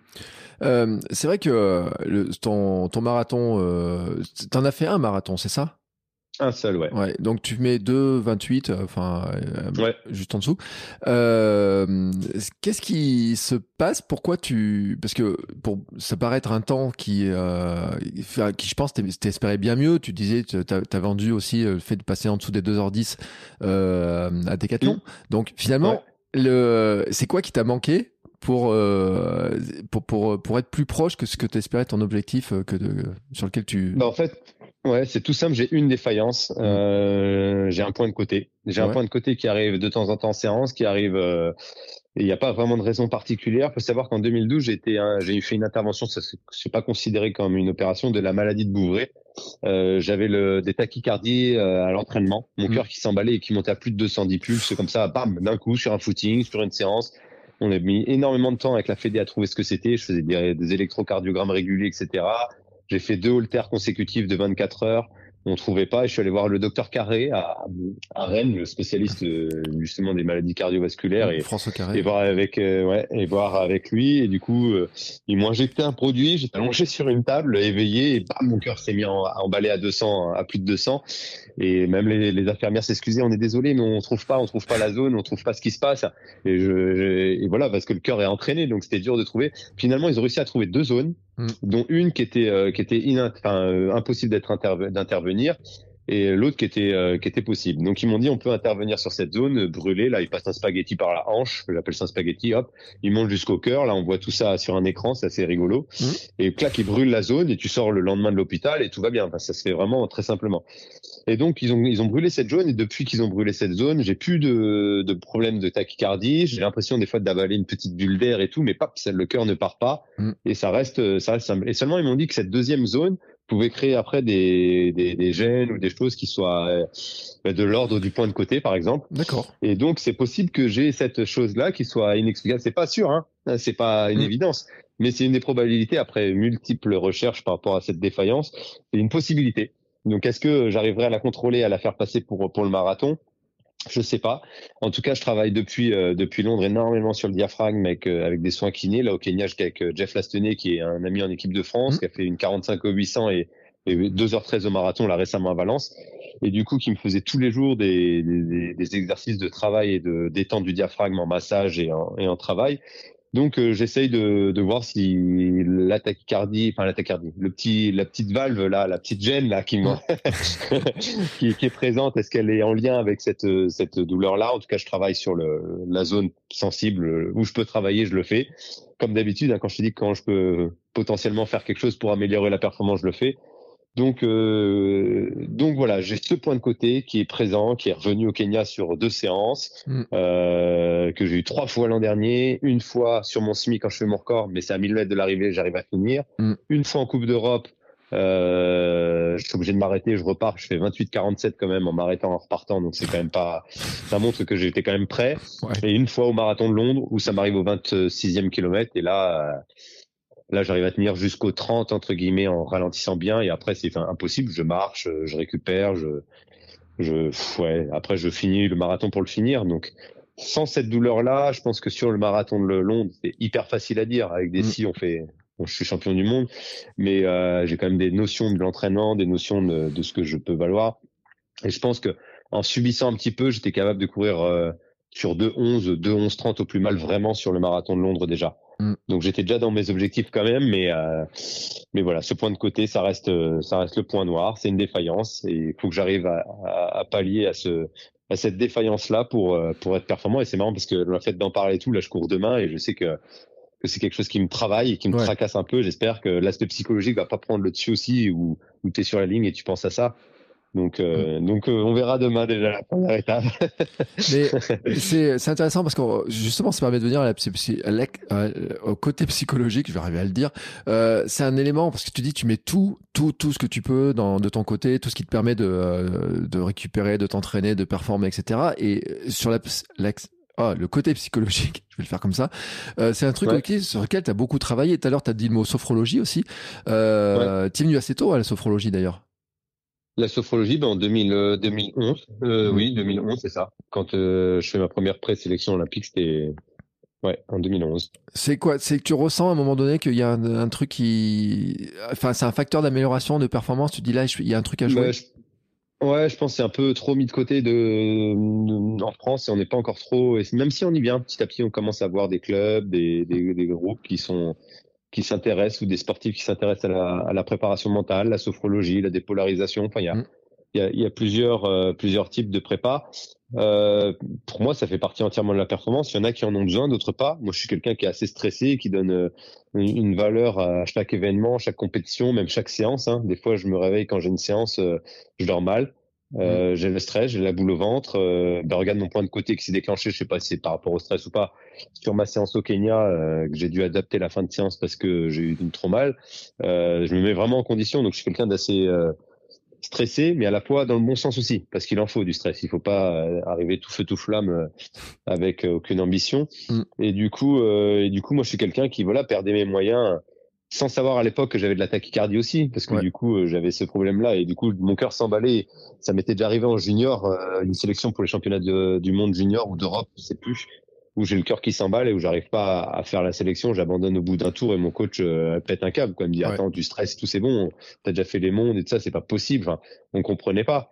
Mais finalement le stress pouvait peut-être amplifier cette euh, cette euh, ce déclenchement de tachycardie et du coup le favoriser plus facilement, le lancer plus facilement. Et du coup moi, j'en ai besoin, j'en ai eu besoin, j'en ai besoin, et encore aujourd'hui, j'ai des, des exercices que j'effectue. Je suis, aujourd'hui dans une autre dynamique parce que j'ai plus de la sophro, je fais plus de sophrologie, mais je, je fais de la dépolarisation avec Pierre David de l'Académie de la haute performance. Et du coup, euh, c'est une autre manière de voir les choses. Et encore une fois, c'est compléter euh, l'entraînement euh, d'une manière différente. Voilà, je j'aime vraiment ce que je fais et, et ça m'aide en tout cas. Oui, alors j'ai lu son témoignage justement, euh, enfin ton témoignage dans son livre plutôt, on va, on va le mettre dans, dans, dans le bon sens. Euh, et comme j'ai eu Pierre David il y a, il y a pas longtemps dans, dans, dans un épisode, qu'un épisode qui a eu beaucoup de succès. Il y a beaucoup de gens qui sont demandés, se sont dit mais puis je sais, parce qu'on est tous en train de lire le livre et en se demandant comment comment on peut faire nous aussi, euh, parce que finalement c'est ça t'a apporté quoi la dépolarisation? En fait, c'était dans une période assez compliquée où on a commencé à travailler ensemble, où j'ai eu ma première blessure de ma carrière juste avant les Jeux et euh, et du coup, euh, du coup, je savais pas trop comment aborder ça. Et du coup, ça m'a apporté quoi? Ça m'a apporté de d'officialiser ma non sélection olympique en, en, refusant de prendre part aux sélections et de continuer la saison de cette manière. Et en l'acceptant, même si ça a été dur à accepter, mm. euh, il m'a fait énormément relativiser les choses en fait. Et, euh, de voir l'autre côté des choses. Je le dis euh, souvent quand je parle de Pierre David, sa phrase et son, et son symbole de base, c'est le D. Mm. Il parle souvent du D. Quand tu es en face de quelqu'un, que, que toi tu as le chiffre euh, le chiffre 6, lui il a le 1. Quand tu as le 2, il a le 5. Quand tu as le 3, il a le 4, bref, etc. Au final, on a des, des, visions différentes de la chose, mais l'addition totale des deux numéros, les deux chiffres qu'on voit, ça va être toujours 7. Donc on a notre point de vue différent, mais au final qui apporte à la même chose. Et ben c'est la vie en fait, de manière générale. C'est qu'on a souvent des, des, points de vue pour une compétition, pour euh, un événement, pour un entretien ou autre, qui est différent de celui qu'on a en face de nous ou d'un concurrent qu'on peut avoir avec nous, mais qui au final la motivation, le résultat sera, enfin, c'est le même en fait. La, la mm. motivation est pareille. Et, euh, et du coup, euh, en gros, là par rapport à ce dé, par rapport à, à 2000, 2021 euh, où, je me positionne ma vision des choses pour euh, ma non participation aux Jeux Olympiques, bah, ma vision des choses c'était je vais perdre tous mes partenaires, mm. je vais, ça va me faire arrêter l'athlète, enfin je vais, avoir la motivation, mais ça va être la catastrophe, la débandade et tout. Mais il me dit, il m'a dit clairement, euh, ok, tu vas perdre ton partenaire, mais tu perds de l'argent. Est-ce que ça va te changer la vie Est-ce que tu vas voilà Il m'a fait vraiment vraiment développer, mais hyper loin pour au final euh, bah, dire bon bah je, je, ne vais pas au jeu quand même, donc je, je l'officialise. Et au final, tout ce qu'on avait, il m'a dit oui, mais peut-être que ça va t'enclencher ça, ça, ça. Enfin, on savait pas. Hein. C'était des, des, suggestions, mais au final, ça, c'est exactement ce qui s'est passé. J'ai refusé de faire les jeux, enfin de me présenter sur la saison. Mmh. Je l'officialise, je perds énormément de sponsors mais ça m'ouvre des portes beaucoup plus grandes derrière. ce qui était imprévisible, ce qui était imprévisible et ce que j'aurais jamais pu envisager avant, parce que pour moi, quand je me positionne sur euh, sur ma non sélection olympique, enfin ma non présence aux, aux sélections, ben, c'est tout est fini et c'est la fin la fin du monde. Et je pensais rentrer dans une petite spirale négative qui a commencé à prendre un peu forme, mais au final qui a vite été euh, vite été diluée et qui a et qui a voilà m'a m'a remis dans le bon côté, enfin dans le droit chemin. C'est pas dans le droit chemin, mais qui a été vraiment valorisante, valorisante pour moi. Donc c'est un mal pour un bien. Donc non, aujourd'hui, j'aborde les compétitions différemment, avec une bonne envie, avec euh, j'ai pas de, j'ai jamais eu d'animosité de façon contre mes adversaires et euh, et du coup c'était euh, c'est ça m'apporte ouais la l'approche différente sur un événement avec euh, bah, un peu complété de la sophrologie, tu vois. En fait, je cours pour moi, sans m'occuper de la, de la confrontation qu'il y a, avec mes outils sur la ligne de départ pour faire ma petite visualisation je mixe un petit peu de sophrologie, un peu de dépolarisation. Si j'ai par exemple un adversaire ou quelqu'un, euh, tu sais, parce que moi j'aime pas les gens arrogants ou autres, c'était ce qui me perturbait un peu. Mm. Et, euh, et, et du coup, bah, la, la, sophrologie, je me concentre sur moi. La dépolarisation, ben, je m'en fiche de celui que j'en face parce que j'ai écrit quelques lignes sur lui, gentil. Hein. en gros, ce que ça m'apporte qu'il soit comme ça et comment je peux m'en servir.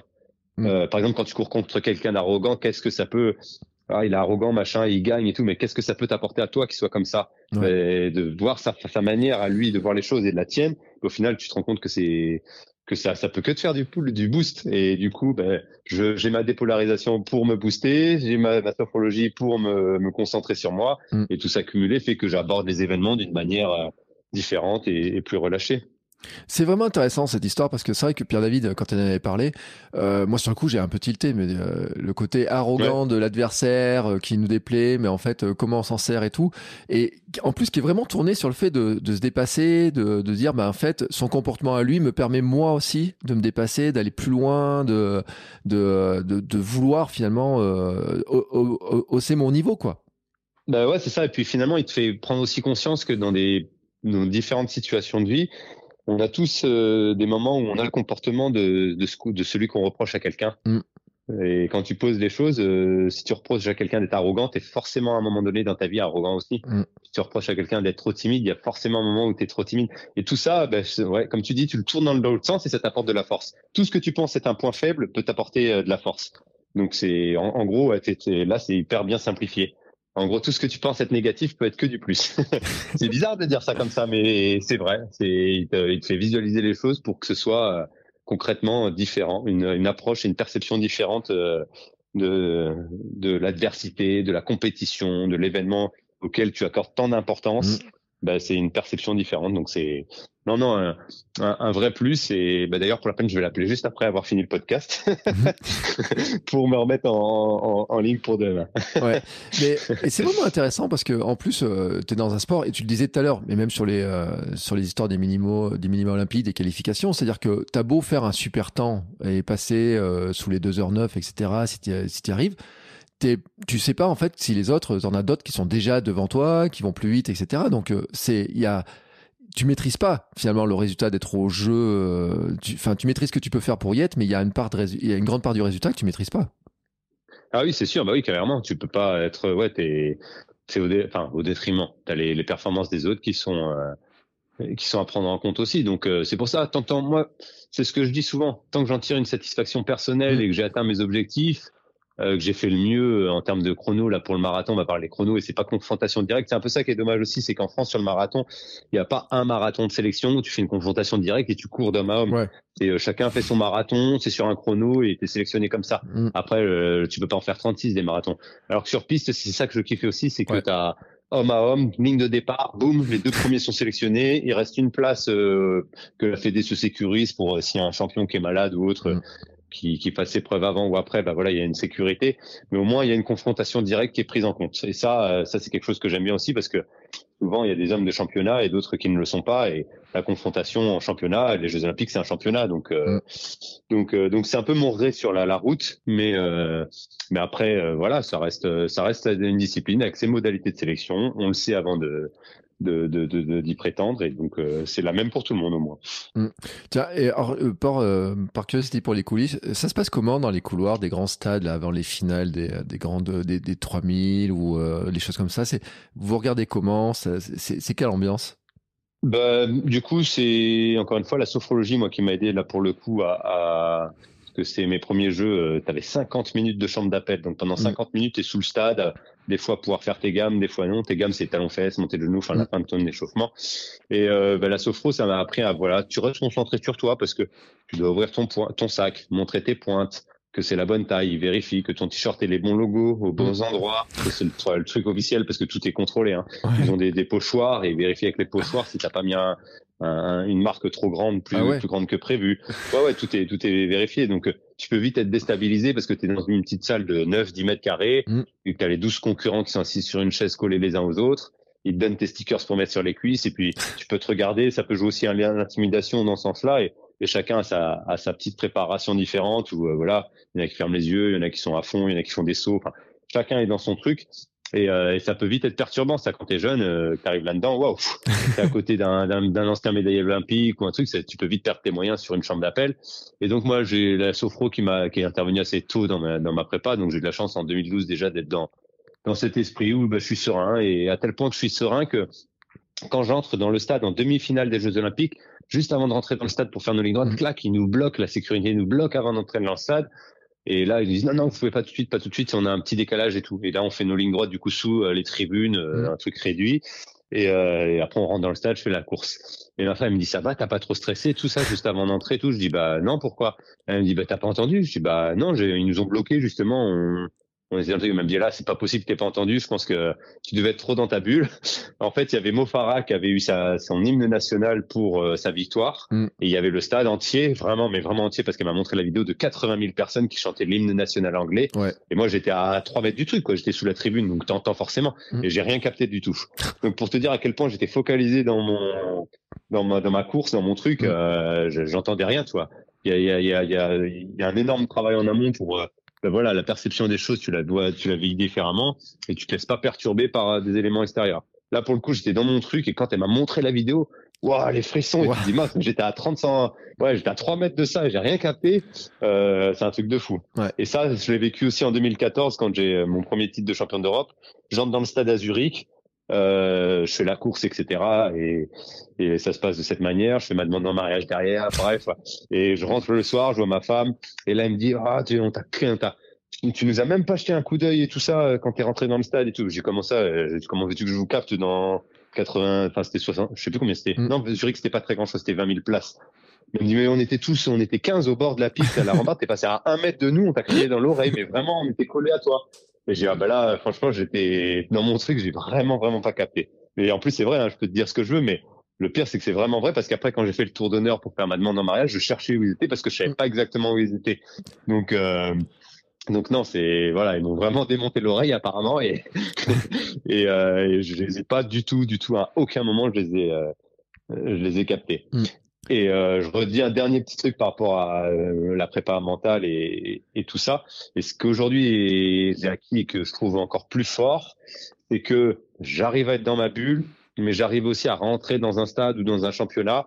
Et aujourd'hui, j'ai ma femme qui est là avec mes deux enfants, donc encore un plus bel événement. Mm. Et, euh, et, du coup, j'arrive aussi à, à cette fois-ci à savoir un peu où ils sont en amont ou autre euh, avec les places qu'on prend. Et du coup, alors à les saluer, à sourire, à avoir ce moment de, de contact avec eux et bim, à me retransmettre, à me retranscrire, enfin, à me retranscrire, à revenir dans ma compétition directe. C'est une sorte de petit échappatoire bonus, en fait, que j'utilise dans le bon sens maintenant, parce que ça me fait du bien. Euh, en 2016, quand j'entre dans le style, la finale olympique à Rio, je fais l'une de mes meilleures places, hein, je fais cinquième au jeu. Euh, j'entre dans, dans la chambre d'appel avant d'entrer dans le stade, la dernière chambre d'appel. Et là, je vois ma femme avec ma fille qui était encore bébé. Et euh, j'ai réussi, voilà, l'espace de 2-3 secondes de les aller voir, d'avoir le petit la petite intention au niveau du cœur, même si je leur fais pas de signe ou un petit, voilà, un tout petit truc rapide de la main, mm. qui te fait du bien et te rappelle euh, ce que ce qu'est la vie réelle et concrète. et, mm. euh, et boum, tu repars dans ton championnat. Parce qu'on donne euh, énormément, euh, on donne énormément d'importance à tout ça, mais c'est, c'est, au final, c'est que du sport. Mais euh, donc, euh, ouais, ouais, c'est. non, mais c'est voilà. et puis c'est de sacrés moments. Et alors, pour ceux qui se posent la question sur Mofara, sur, euh, je, je, vous recommande à tous d'aller voir le documentaire sur Mofara justement, où on voit ces scènes-là, hein, euh, ce, ce, sacre. On voit aussi tous les entraînements qu'il fait, le temps. Il a combien d'enfants? Il doit en avoir cinq. Euh, où les, stages, le temps où il est pas là, où, euh, où la famille vit aussi euh, pour ça et tout. Et on voit aussi dans, les coulisses, hein, il, y a, des choses comme ça. Cette gestion, tu, tu parlais finalement de ces petits moments avec la famille et tout. T'as du plaisir quand tu étais dans ces, grandes compétitions, dans ces stades et tout, et encore maintenant. C'est quoi si tu retiens après? C'est du plaisir d'avoir vécu tout ça? Euh, tu dois avoir de la frustration quand même des Jeux Olympiques, la cinquième non, place. Non, c'est c'est du plaisir. Non, parce que les Jeux, prétendre à une médaille, c'était prétentieux autre à ce moment de ma carrière. Ouais. Mais euh, pour moi, c'est une course aboutie, accomplie. Je suis cinquième et je, je l'ai fait. Je sais comment je l'ai fait. Je l'ai fait proprement. Mm. Il n'y a jamais eu un, un médicament euh, borderline qui est passé dans mon sang. Ça, ouais. c'est après je dis ce que je veux. Malheureusement, c'est l'argument de tous les sportifs, mais bon, c'est concret pour moi. Euh, euh du coup, j'étais au maximum de mon potentiel. La course, elle est super bien gérée. Il y a un petit moment où il y a quelqu'un qui chute devant moi, où il y a un trou qui se fait devant. Mm. Peut-être là, j'aurais pu dire la médaille s'est jouée là, mais j'ai pas de regret par rapport à ça parce que moi je termine la ligne d'arrivée, la course est aboutie, j'ai fait mon sprint, je suis à fond à la fin. Ouais. Bah que si tu veux regretter de plus, tu as, donné le meilleur de toi-même avec tes capacités et, et tes, tes, forces du moment. Bah écoute, c'est faut s'en satisfaire. Ouais. Je, suis pas le meilleur du monde, j'ai fait 3,33 au 1500, je suis loin d'être le sportif le plus rapide et le plus fort du monde. Mais encore une fois, c'est une ligne de code, une ligne de conduite, que j'essaye d'éduquer à mes enfants. Tu fais de la musique, tu fais du poney, tu fais ce que tu veux dans la vie, ils font ce qu'ils veulent. Mm. Ils font pas d'athlètes, ils en feront peu importe. Mais si tu fais une chose, tu le fais bien, tu le fais à fond, tu le fais à 100%. Mm. Le résultat, euh, tu l'as à l'arrivée, euh, il est à la hauteur de tes espérances, c'est très bien et tu seras la, la récompense, elle sera là. Mais si tu l'as pas, tu seras un peu moins déçu parce que tu auras au moins tout mis en place pour pour pour y arriver. Et moi, je serais j'essaie d'avoir voilà, cette éducation avec ma fille. Je la vois travailler à l'école, elle adore ça et tout. Elle travaille à fond, elle stresse énormément avant, les, les ces, petits euh, et des gommettes qu'elles ont en résultat, tu vois, c'est rien. Et du coup, elle, elle, elle, accorde, elle accorde énormément d'importance. Je me retrouve énormément mm. dans ma fille, c'est c'est marrant. Mais euh, mais du coup, comme je dis, moi, c'est pas que si elle a pas son bon résultat ou quoi que ce soit, je la jamais je la blâmerai tant que elle a ses révisions, qu'elle essaye de faire les choses bien avant. C'est quelque chose qui voilà qui est, qui est, qui est bien pour moi. Euh, le, le conseil que tu donnerais, parce que là, là, on va diffuser. Il y a plein de gens qui sont en train de préparer les marathons. Euh, donc, euh, au moment de la diffusion, quelques jours, il y aura le marathon euh, Barcelone. Après, il y aura le marathon de Paris. Il y aura tous les marathons qui vont s'enchaîner et tout. Et puis, les, les semis. Euh, demain, tu es sur le, par rapport à l'enregistrement, hein, parce qu'on enregistre le 4 mars. Oui. Tu es sur le semi de Paris. le conseil que tu, comment tu, tu dis pour aborder, tu vois, sur les les jours avant, les, les, les heures avant, tu vois, de une, une course comme ça, mais tu vois, et puis tu te dis, tu as, as, une formation sur le, le 10 km, etc., un programme pour aider les gens. C'est quoi le conseil que tu donnerais, tu vois, sur l'état d'esprit à avoir avant de, de, de faire une course euh, comme ça, euh, quelle qu'elle soit, qui, euh, chacun son niveau, quoi? Bah, C'est plus sur du long terme l'état d'esprit. C'est mmh. exactement ce que je te disais avant. C'est investis-toi dans ton projet. Euh, je te dis pas d'être investi comme un sportif de niveau, mais si tu veux faire 50 minutes au 10 km, essaye de faire les choses bien pour faire 50 minutes au 10 km sans mm. oublier de te faire plaisir, de boire un bon verre de vin et de profiter avec ta famille parce que si tu vis 50 minutes, faut pas non plus se mettre dans, dans, des, dans tous tes états pour, euh, enfin voilà, je décrédibilise pas cette performance, mais euh, mais du coup il faut euh, il faut euh, il faut voir les choses euh, différemment et, et investis-toi à fond dans ce que tu fais et si ton résultat est à l'arrivée, ben voilà, il sera il sera bien et c'est c'est ça le plus important. C'est de ouais, de, de, de, de te mettre euh, tes objectifs à la hauteur de, de ce que tu ouais, de ce que tu souhaites avoir comme résultat. Mm. Enfin, tu non, c'est pas ça. C'est ton investissement à la hauteur de, de tes objectifs. Voilà, voilà c'est ça. c'est ça. C'est ça que je veux dire. euh, T'en as parlé au début et j'ai pas rebondi, mais j'ai oublié de rebondir. Tu disais tu, les facteurs de performance euh, différents là sur la, la récup, euh, sur plein de choses. Euh, tu disais que tu dormais à l'hôtel euh, quand tu allais en stage au Kenya, etc. Par rapport euh, le repos. c'est quoi la dose de repos ouais. que tu observes? Euh, toi, dans ton quotidien Parce que euh, le kilométrage, c'est quoi 200, Plus de 200 km par semaine? Ouais. Et le repos, c'est combien? Euh, le repos, bah, c'est euh, quand j'ai envie de faire repos. Non, j'ai une à deux demi-journées de repos par semaine. Il doit être un jour de repos complet toutes les trois semaines. D'accord. Après, attention, c'est mon métier. Je fais que, oui. euh, je fais que courir, manger, dormir. Du coup, ça reste, ça reste plus facile à faire de cette manière. J'étais récemment avec quelqu'un au Kenya là, qui lui est est dans un boulot où il termine tard, il s'occupe des enfants en rentrant, il va faire des séances à 22 heures. Ben, forcément, il peut pas doubler, il peut pas, euh, il peut pas se reposer comme moi je le fais. Donc, faut adapter ses séances et savoir, euh, encore une fois, écouter son style de vie, écouter ses objectifs, bien cibler les choses pour, euh, pour, voilà, pour faire les, les, choses correctement par rapport à, à ton potentiel, à ton emploi du temps aussi, et pas se cramer. Ça mm. doit être une échappatoire la clé, ça doit pas être une contrainte. C'est ce que je dis souvent aussi, c'est quelque chose de, de, beau comme sport, c'est un antidépresseur naturel par excellence. Mmh. Et, euh, et, voilà, c'est vecteur d'émotion. Du coup, il faut pas, il faut pas le prendre comme un, ouais, comme dans le mauvais sens.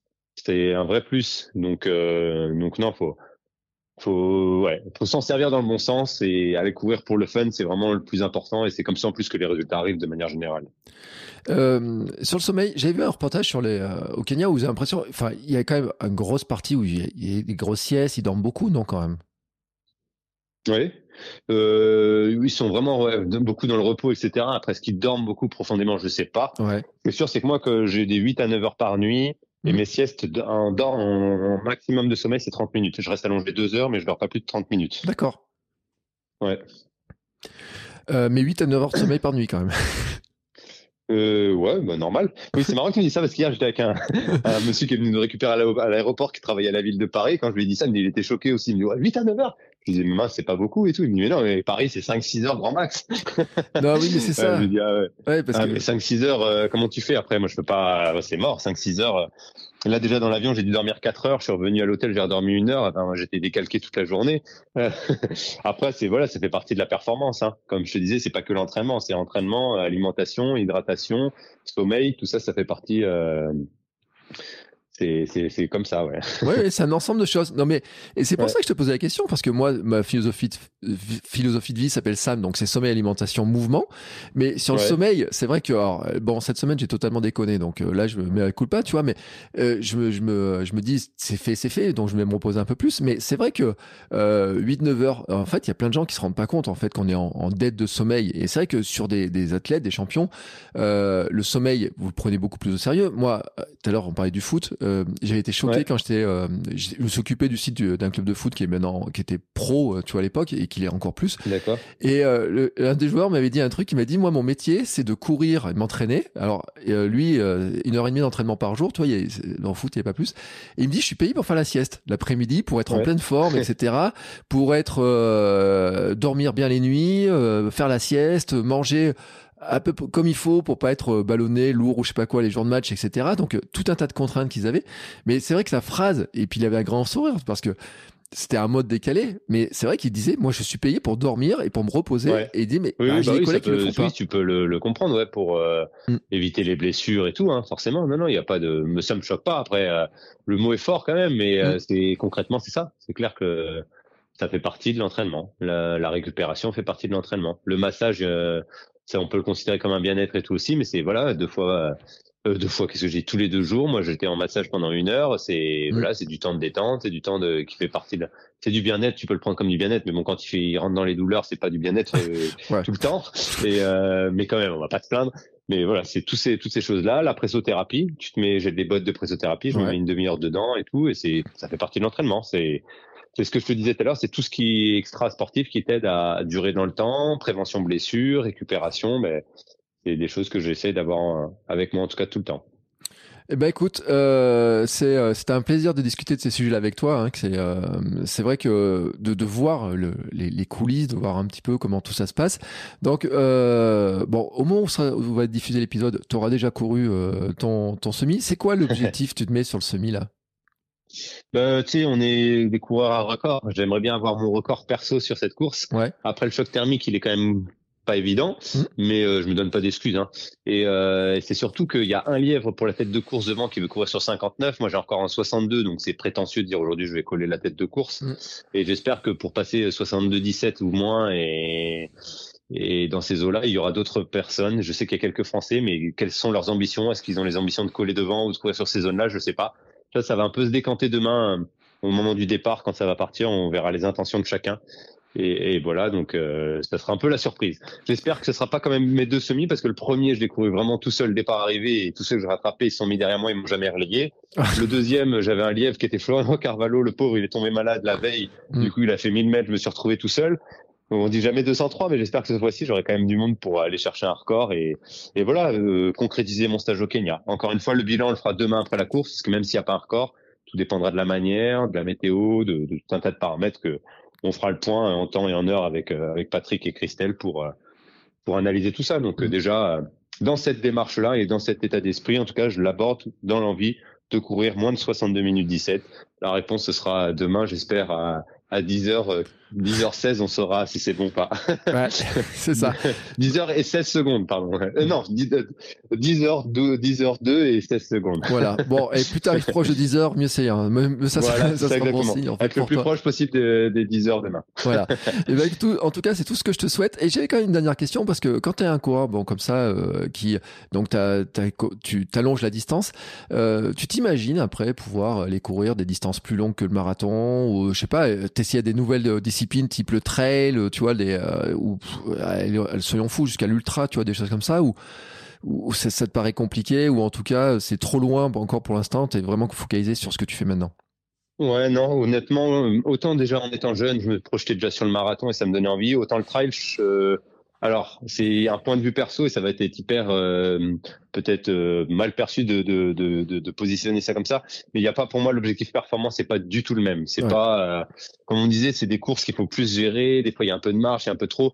Enfin, la, la, la, performance pure et dure de la confrontation du chrono et de l'adversité, pour moi, elle, se retrouve moins dans le trail. Je trouve ça plus plus ludique que d'être un sport. Ben, c'est méchant de dire ça, je, je, le conçois totalement, mais pour moi, c'est pas assez professionnel dans l'esprit où tous les pays du monde ne font pas du trail. Il n'y a pas, euh, ouais, il manque ce repère chronométrique et cette euh, cette allure, cette sensation de vitesse, mm. euh, tout ce que tu peux avoir comme. Euh, alors que c'est énormément de travail. Le trail, je le sais, hein, j'en ai vu, j'en ai côtoyé beaucoup. J'apprécie beaucoup les trailers, mais il y a y a il y a une perception différente de l'effort moi, je vois ça plus comme, euh, c'est encore une fois mon point de vue et, il tient qu'à moi, je vois ça plus comme du plaisir. Euh, tu kiffes, tu mets tes chaussures de trail, tu vas en nature, c'est vrai mm. que c'est magnifique quand je fais des parcours à Fourmeux ou au Kenya un peu vallonné ou autre. Tu, tu, as, tu, tu adores ça. Mais moi, tu vois, je l'ai fait aujourd'hui sur des footings de récup et c'est pas dans, les, dans une idée de performance. Donc c'est pour ça que j'ai cette vision-là et que je le perçois pas comme ça. Peut-être que je changerai avec le temps et en prenant de l'âge, mais aujourd'hui, c'est pas du tout euh, une projection euh, en, mode euh, compétitif en tout cas. Ouais, puis on, sent que tu aimes bien la confrontation. non mais c'est intéressant l'histoire de la confrontation sur la piste dans le cross parce que bah, là c'est ce que ça au moins je reste dans ma ligne de conduite mais bon. Ouais. Et encore une fois, euh, je crache pas parce que je je, je, vois les performances des trailers et tout, c'est pas dénigrer leur performance loin de là, c'est juste mon point de vue qui est, qui est celui-ci. Hein.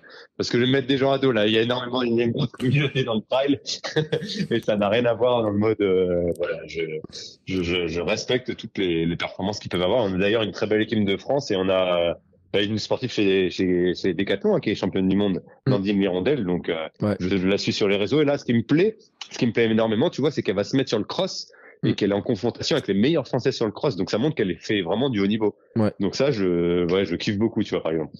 Ouais. c'est vrai que le cross après euh, niveau confrontation, on est quand même dans un niveau. Bon, toi qui as l'habitude de la piste, la confrontation tu connais, mais pour ceux qui font du trail, quand ils se retrouvent sur un cross avec la confrontation du cross, c'est un coup, c'est vrai qu'on n'est pas dans le même monde. C'est je, Ouais, mais là tu vois, match aux avant-postes, match aux avant-postes, donc c'est ça, ça, fait plaisir. Tu vois, je suis, ça me réconforte avec le trail.